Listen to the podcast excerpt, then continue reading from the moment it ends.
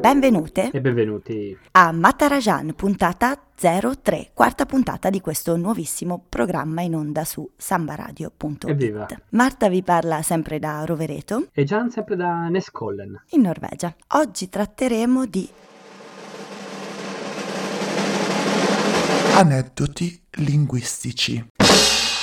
Ah, questo è un tema che mi piace particolarmente. Come sai, Marta, casa mia, dentro le quattro mura di casa mia, c'è proprio un purpurri, una babele linguistica, perché mh, i miei figli sono trilingui, noi parliamo principalmente spagnolo in casa, e però poi ai bimbi mi rivolgo in, eh, in italiano. Quando usciamo dalle mura domestiche, invece il mondo è norvegese. Quindi potrai immaginare quanti aneddoti linguistici eh, potrei raccontare in questa puntata. E da quale partiamo? Io partirei dal, diciamo, da- dal- dallo spagnolo. Abbiamo parlato tanto di turco, di queste lingue un po' strane, il norvegese. Lo spagnolo invece è una lingua che si mastica abbastanza in Italia, no? Una lingua fraterna, una lingua abbastanza vicina alla nostra. Questo comporta degli errori che non faremmo con altre lingue totalmente Sì. distanti, no?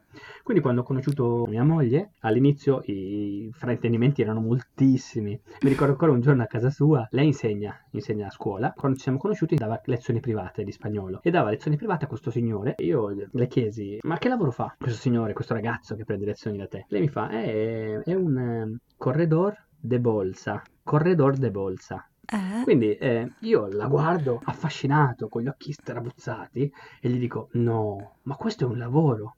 Lei, lei è un po' stupito, mi ha detto: Sì, sì, certo, questo è un lavoro, è abbastanza normale. Io gli ho detto: Beh, ma davvero è una cosa fantastica, non avrei mai immaginato di guadagnare soldi con un lavoro del genere. E lei ancora un po' stupita fa: Ah, sì, sì, è una cosa abbastanza comune anche in Spagna. Beh, mm, siamo rimasti un po' lì, poi lei ci ha pensato e mi fa: Ma scusa, Gian, eh, tu cosa intendi? cosa hai capito? Io faccio: Beh, eh, guadagnare, guadagnarsi da vivere correndo coi sacchi, facendo la corsa dei sacchi come, come sport. Mi sembra molto affascinante. Non pensavo qualcuno, pensavo fosse qualcosa più per delle manifestazioni di padre e figli, no? De- de- un gioco. Invece no, lui proprio vive correndo nei sacchi, nelle borse di Utah. E invece no, corredore de borso è, è un broker, uno che lavora, uno che lavora in borsa. Sì, sì, Il mito della lavoro. corsa con i sacchi. Farebbe bene a chi lavora in borsa fare un po' di sport, in effetti. Sì. Ese, ese, ese. Boing, boing, boing. Boing, boing, boing.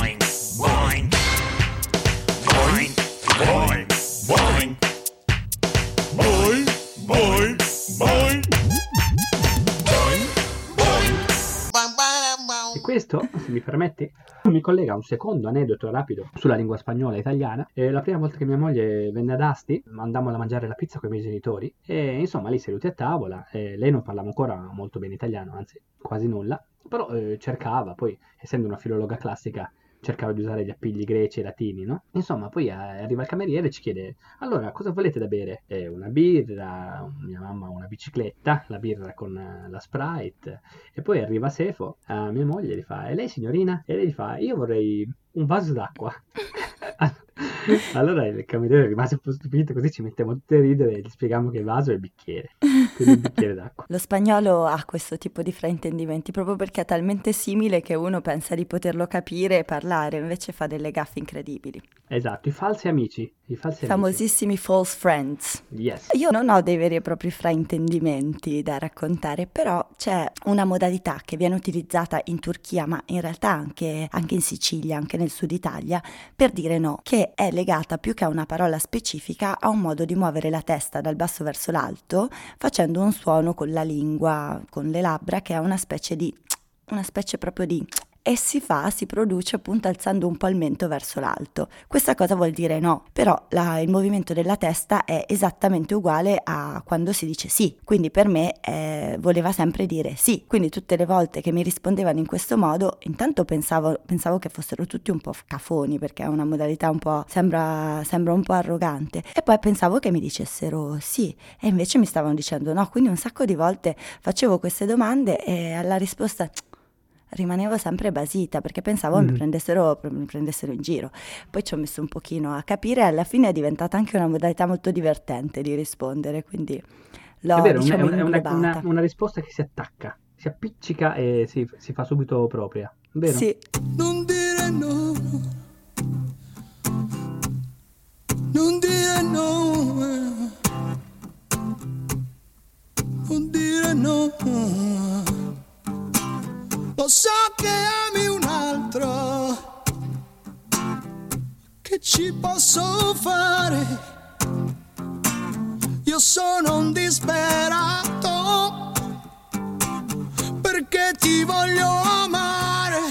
Tu me ne raccontavi una simile al sud della Norvegia. Sì, eh, mi ricordo ancora eh, quando mi sono trasferito per la prima volta al sud della Norvegia, Christian Sand, le persone invece di dire eh, sì eh, a delle domande nel mezzo delle conversazioni, facevano uno strano suono che è questo. Quindi aspiravano, aprendo la bocca e guardandoti con gli occhi sgranati blu, perché qua hanno tutti gli occhi blu, ti facevano e, e alle le prime volte eh, ci rimanevo un po', un po' stranito, in quanto pensavo cosa gli sarà successo, magari un, un calo di, di- di tensione, magari ora svengono. Invece vuol dire proprio sì, eh, non un sì molto partecipato, no, un sì semplice. Invece di dire sì, risparmiano queste due lettere, questi due fonemi, e ne usano solo uno, che è un'aspirata, quindi vuol dire sì. Per dire sì sì sì, eh, basta fare... Bisogna stare attenti e calcolare bene la quantità di aria che si è disposti a immagazzinare. Eh sì, troppo Mm. ossigeno può dare alla testa. po' della testa. Mm. E una piccola parentesi anche sulla- sul sì e no eh, in Turchia, eh, che mi ha sempre affascinato, è la parola ahir, quindi no, che vuol dire anche bene in turco. Quindi è molto affascinante questo no che eh, ha lo stesso significato di bene, in quanto durante l'impero ottomano non si diceva mai no, ma si tendeva a dire bene, rispondendo a delle domande, delle richieste, magari del popolo. Il sultano non diceva no per, risultare brusco e negativo, ma di- diceva semplicemente un bene, come sì, ci rifletto, ma tanto sai che è un no. Penso a questa cosa del no e del sì, penso a molte persone sia capitato di avere magari un amico, un'amica indiana o indiano. Anche lì è particolarmente ambiguo perché loro invece scuotono la testa, come noi facciamo per dire no, per dire sì. Quindi hanno questo movimento un po' ondulatorio, un po' a serpente della testa laterale, che per loro è un sì, ma per noi Mm. invece è chiaramente un, un no. Importantissimo quindi conoscere appunto le diversità culturali per non rimanerci, rimanervi schiacciati. Un po' di autoironia salverebbe tutti i popoli, devo dire. Gian, Certo, fondamentale. Con la conoscenza arriva la- l'autonomia, secondo me. ci si offenderebbe molto meno. Comunque, ci sta un po' di orgoglio Vero. linguistico, lo concediamo. E un'altra parola che ho sempre trovato molto divertente e che non ho mai trovato invece in italiano è la parola orworm. Orworm. Orworm. Sembra un po' un castello di Harry Potter. L'equivalente di orecchio lombrico. E mm, è come se ci fosse uno- un, lombri- un lombrico nell'orecchio. Si usa questa parola per parlare di tutti quei jingle che ci rimangono incastrati nelle orecchie. Sai quando ti svegli con una canzone in testa e non, Mm. non ti esce più dalla testa. È capitato a tutti no, di avere Sì. una canzone in testa.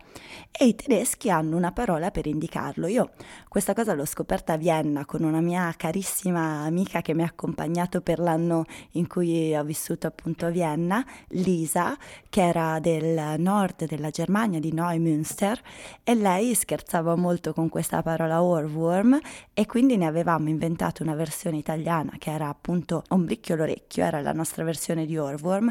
Chiaramente ci divertivamo con poco, però queste cose linguistiche ci facevano molto divertire e avevamo battezzato questa nuova parola per definire questo- questa sorta di jingle, diciamo tormentone, potremmo definirlo. Un'estate al mare,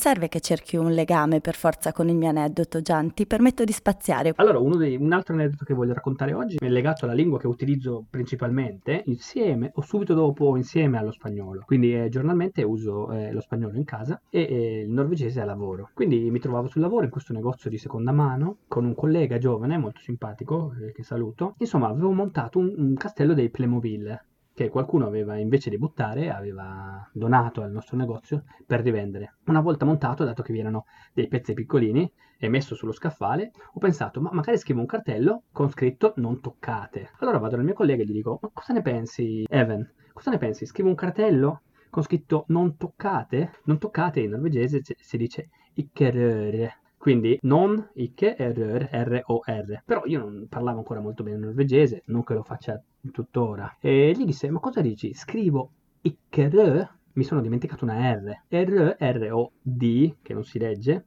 vuol dire rosso. Quindi gli ho detto, cosa dici? Scrivo che non è rosso? E lui fa, ah, sì, sì, beh, è blu. e basta, e se ne andò.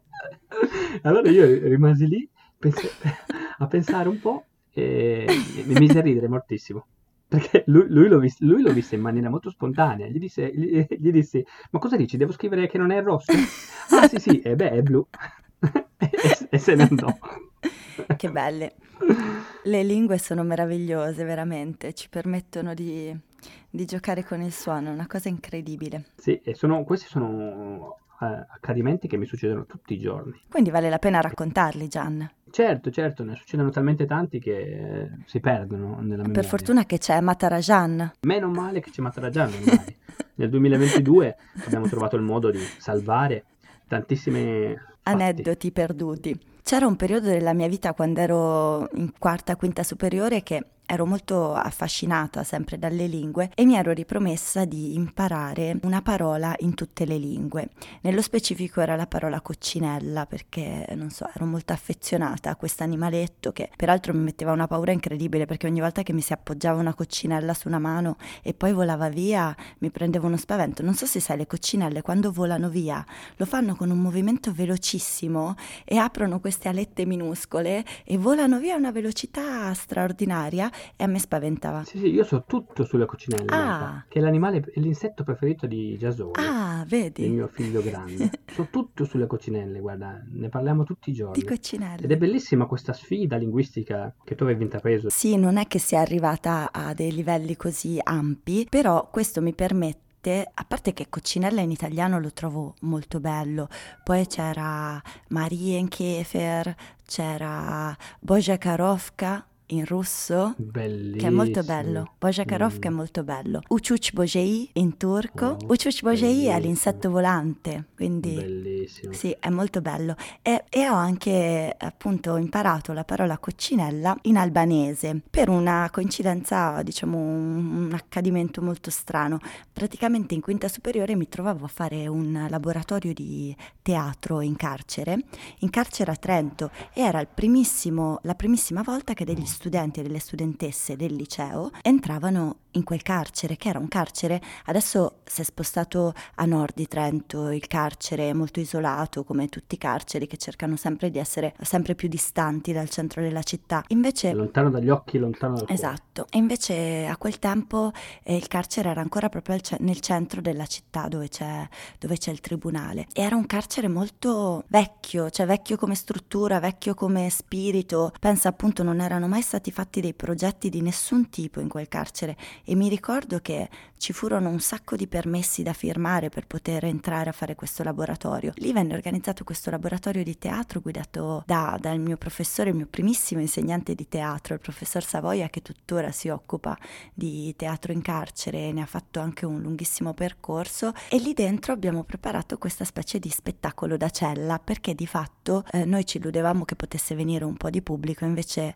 era stato impossibile far entrare chiunque, c'era forse un giornalista, qualche guardia carceraria e basta. Quindi ricordo questo spettacolo circolare in cerchio dove noi tre studenti e studentesse con questo gruppo di detenuti siamo riusciti a mettere insieme questa cosa che aveva un potere evocativo pazzesco, c'era proprio una- un bisogno di raccontare quelle storie, di evocare in quel luogo, chiusi in una, in una cella, ehm, dove veramente credo, quando penso al senso del teatro, al fuoco originario del teatro, mi viene spesso in mente questo luogo, questa cella con questo questo fuoco che non era un fuoco reale, era un fuoco proprio di, di, desiderio, di intenzione, di bisogno di raccontare in mezzo a noi. E lì incontrai questo ragazzo, mi ricordo questa scena di appunto vicino a una finestrella del corridoio del carcere e io stavamo parlando, peraltro mi stava raccontando delle cose anche un po' toccanti, insomma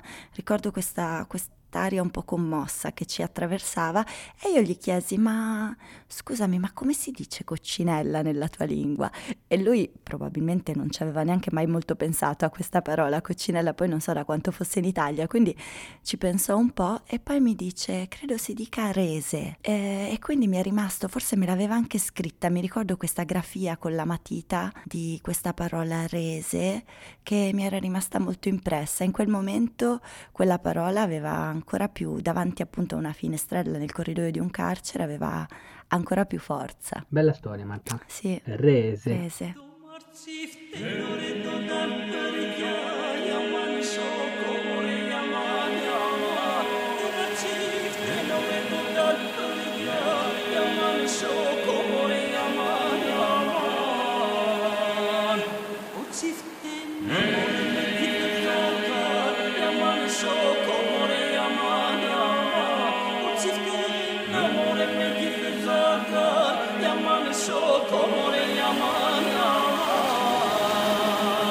Quindi grazie a Coccinella ho potuto un po' avere degli agganci anche, poi ho un po' abbandonato questo sogno di, di imparare questa parola in tutte le lingue, però può essere un Magari bel gioco. qualcuno dei nostri, sì, qualcuno dei nostri radiospettatori può continuare questa, questa ricerca. Sì. Io ci aggiungo Marihöne in norvegese e Marikita in spagnolo. Marichita è molto bello. Sì, è vero. Anche Marihöne, che assomiglia un po' quella, alla versione tedesca. Sì, è vero. Continuando anche con aneddoti linguistici, io volevo prendere il, il punto, il, il focus sulla necessità delle- del, del pensiero di, ehm, di uscire attraverso le parole. Insomma, non è quindi solamente un problema tra le varie lingue, ma può succedere anche nella nostra stessa lingua. A volte non troviamo parole per dire un qualcosa, che nella nostra mente è chiarissimo, perché oltre alla parola c'è anche l'immagine, giusto? Nel nostro- nella nostra testa. Ma questa immagine tu, eh, chi, chi parla con noi, non la può vedere. Quindi dobbiamo metterla in parole per farlo capire agli altri. Mi ricordo una sera, era ormai notte, ad Asti, con, con i miei amici, che saluto i miei amici astigiani, decidiamo di andare a giocare a un pub fuori Asti, in, un- in qualche paesino. Era un pub che, ludico, c'erano tanti giochi da tavola ed era famoso per alcune pietanze che faceva rapide di notte. Insomma, siamo andati a questo, a questo pub e una volta arrivati tutti andarono a ordinare questa cosa speciale che bisognava mangiare. Io mi ricordo ero un po', un po' stanco, comunque era notte. Andai al bancone da questi ragazzi, due ragazzi, e gli dissi: "Eh, Bene, io vorrei. Sì, prendo una. Improvvisamente mm, il cervello completamente bianco, non mi ricordavo la parola di come si chiamasse questo prodotto. Allora cominciai e dissi: "Mm, Vorrei. Sì, vorrei una pagnocca. eh, una pagnocca. E loro mi guardarono dicendo: Vuoi, vuoi una pagnocca? Sì, sì. Io dissi: Una pagnocca, sì, sì, sì. Loro, solo una pagnocca? Sì, sì, sì, una sola, grazie. E andai a sedermi per giocare il gioco da tavola. Credo che fosse risico. Insomma, poi arrivano con tutte queste pietanze e a me portano un pezzo, un pezzo di pane, una, una pagnotta di pane. E io dico, ma cos'è, ma cos'è questa? E loro mi dicono, tu mi sei chiesto una pagnocca? Io loro ho detto, no, ma io intendevo, come... E lì, allora sì che è arrivato la mia, la mia capacità di eh, disegnare con le parole il prodotto. Quindi dissi, no, ma quelle cose lunghe, gialle, fatte tutte a puntini, che se li togli quei puntini gialli e, e li metti in una padella calda fanno i popcorn. E loro, ah, una pannocchia. E io dissi, sì, quella è una pannocchia, vorrei una pannocchia. Ah, va bene. E loro poi tornarono con la pannocchia, che era il- quel posto era famoso perché cucinava solo pannocchie.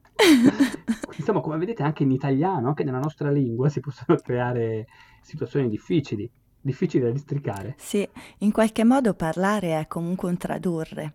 È questo che è molto Eh, eh, affascinante della Mm, lingua. Giustissimo, Marta, giustissimo. E ad ogni lingua che si sa si è una persona un pochino differente perché si usano parole diverse, Sì. non solo di- con, con- con- scritte in maniera diversa, ma proprio che si usano vie Sì. diverse per raggiungere lo stesso Sì, obiettivo. assolutamente, anche perché comunque le parole appunto sono legate alle immagini e, e ogni parola traduce un'immagine un pochino diversa.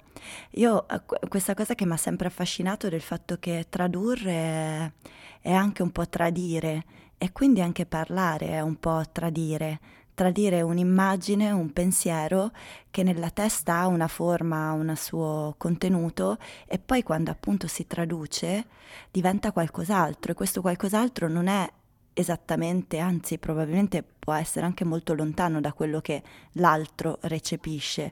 Quindi si crea una cosa altra rispetto a quello che tu avresti voluto dire e rispetto a quello che la persona a cui ti rivolge capirà. Quindi Giusto, perché l'orecchio, l'orecchio che ascolta è di una cultura differente, sì, quindi recepisce anche in maniera differente. sì, anche fosse della stessa cultura, diciamo, è comunque una persona differente, quindi anche tra due persone che parlano la stessa lingua Mm, mm, ci si può fraintendere molto. Vero, vero. Questo della traduzione mi apre un piccolo aneddoto che mi- mm, mi ero- di cui mi ero completamente dimenticato, Marta. E tu tambi- anche eri presente. Una volta, non so se ti ricordi, eravamo andati a mangiare in provincia di Trento eh, con la Stefi, che salutiamo. Mi ricordo, eh, avevamo, c'era anche un'amica della Stefi, e una volta mangiato la cena in questo, in questo ristorantino, mi ricordo che sentimmo qualcuno suonare il saz, un piccolo Ah, strumento turco, una piccola chitarrina turca, dietro del, il bancone del, del bar. Allora, eh, sentendo questa musica, eh, mi ricordo che io mi alzai per andare a vedere chi fosse a suonare quella musica. E una volta visto questo ragazzo, che con il saz, con questa chitarrina in mano, mi ricordai di una traduzione di un documentario che avevo fatto anni prima. E insomma, questo ragazzo era il protagonista di un documentario girato anni prima a Roma, di cui io ero stato il sottotitolatore, che avevo tradotto e messo sottotitoli, che ormai lavorava come cuoco in questo ristorantino di Trento. Che incredibile. E ormai aveva parlato un po' di italiano. Eh sì, era un ragazzo appunto curdo e il ristorante Curdo. in realtà era Rovereto, era il silenzio di Rovereto dove veniva servito questo Trentin Sushi e dove lui lavorava e la sera dopo finito il servizio spesso prendeva il suo saz e, e suonava per le persone lì. Pensa un po', mi, mi sono ricordato tutto adesso. Meraviglioso.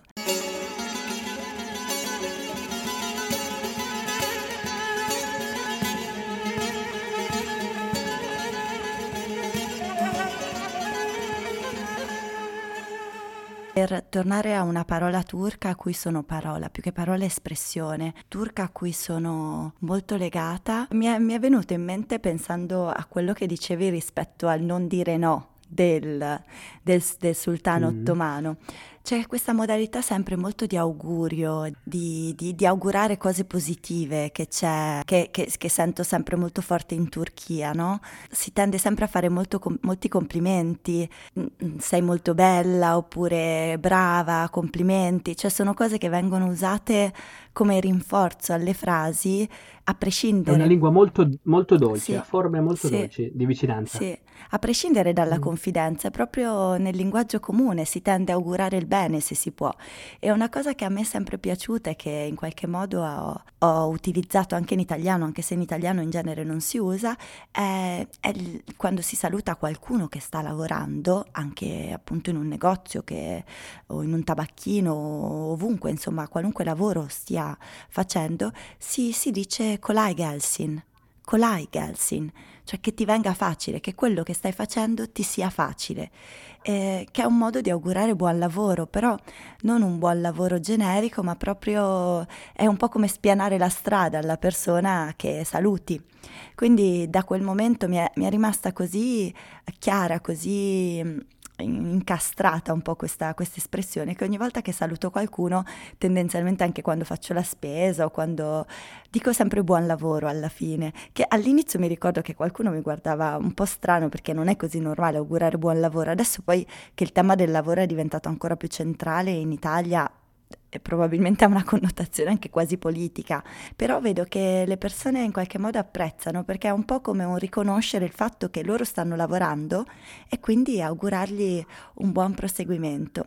Quindi a volte anche le espressioni di altre lingue no, possono permetterci di trovare delle nuove formule anche nella nostra lingua per eh, implementare un po' il linguaggio, il discorso. Giustissimo, giustissimo, anche perché è bellissimo augurare un buon lavoro a chi sta lavorando e anche io quindi aggiungo una traduzione dal norvegese che può essere utile in Italia da, dal da- da oggi in poi ed è una forma che loro dicono ogni volta che finisce una giornata di lavoro, una giornata di giochi, una giornata insieme, loro dicono eh, tak for i dag, quindi grazie per oggi.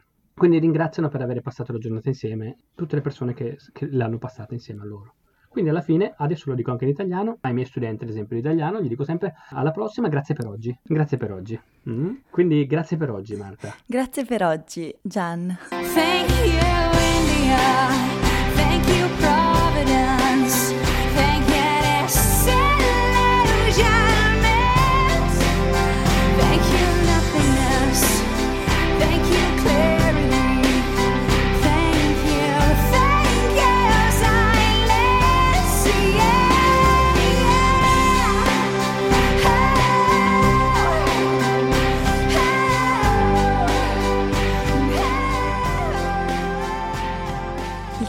Per volgere a nostro, sì, al, suo, al suo termine e quindi dobbiamo, dobbiamo lanciare, dobbiamo lanciare la prossima puntata, Gian. Eh, Lanciamola. Eh, sì. Dove la lanciamo? eh, la lanciamo. Io ho le finestre tutte Eh, chiuse. anch'io, anch'io. Sorpresa. Benissimo. Lanciamo una puntata a sorpresa. Andremo a pescare aneddoti improbabili, imprevedibili, chissà, o magari molto scontati, vai a sapere.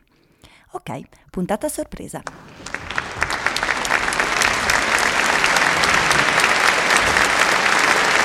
Gian, dobbiamo fare i nostri ringraziamenti di rito. Certo, certo, ringraziamo prima di tutto i Lettere Tubi per la sigla, la bellissima sigla che ormai viene richiesta un po' da tutto, tutto il mondo. È un nuovo Orworm. Sì, è un, esatto, è un verme lombricchio, un bricchio lombricchio. È un nuovo tormentone, un nuovo tormentone. E poi ringraziamo Samba Radio che ci permette di andare in onda ogni due settimane sul sito appunto www.sambaradio.it, quindi non esitate a ascoltarci e potete trovare tutte le puntate comodamente in podcast, quindi potete ascoltarle a qualunque ora del giorno e della notte. E poi salutiamo come sempre i genitori in ascolto, I genitori, i figli, le figlie, gli amici, nonni, le amiche, gli amici, le amiche. i colleghi e le colleghe, Mm. visto che abbiamo nominato pure loro quest'oggi. Certo, e anche le sconosciute e gli- sconosciuti. Esattamente, esattamente. E per salutarci direi di fare un saluto plurilinguistico. Tak for i dag, kolay gelsin. Teşekkürler, ilalika. Mm, Auf Wiedersehen. Bye bye, thank you. Eh, a te log, hasta la prossima. Ciussi, Ciussi è meraviglioso. Sì, Ciussi è anche un'amica mia siciliana. bene. Va bene, chiudiamo. 3, 2, 1, stop! Territoriale, antivirale, concezionale, mandaragian, mandaragian.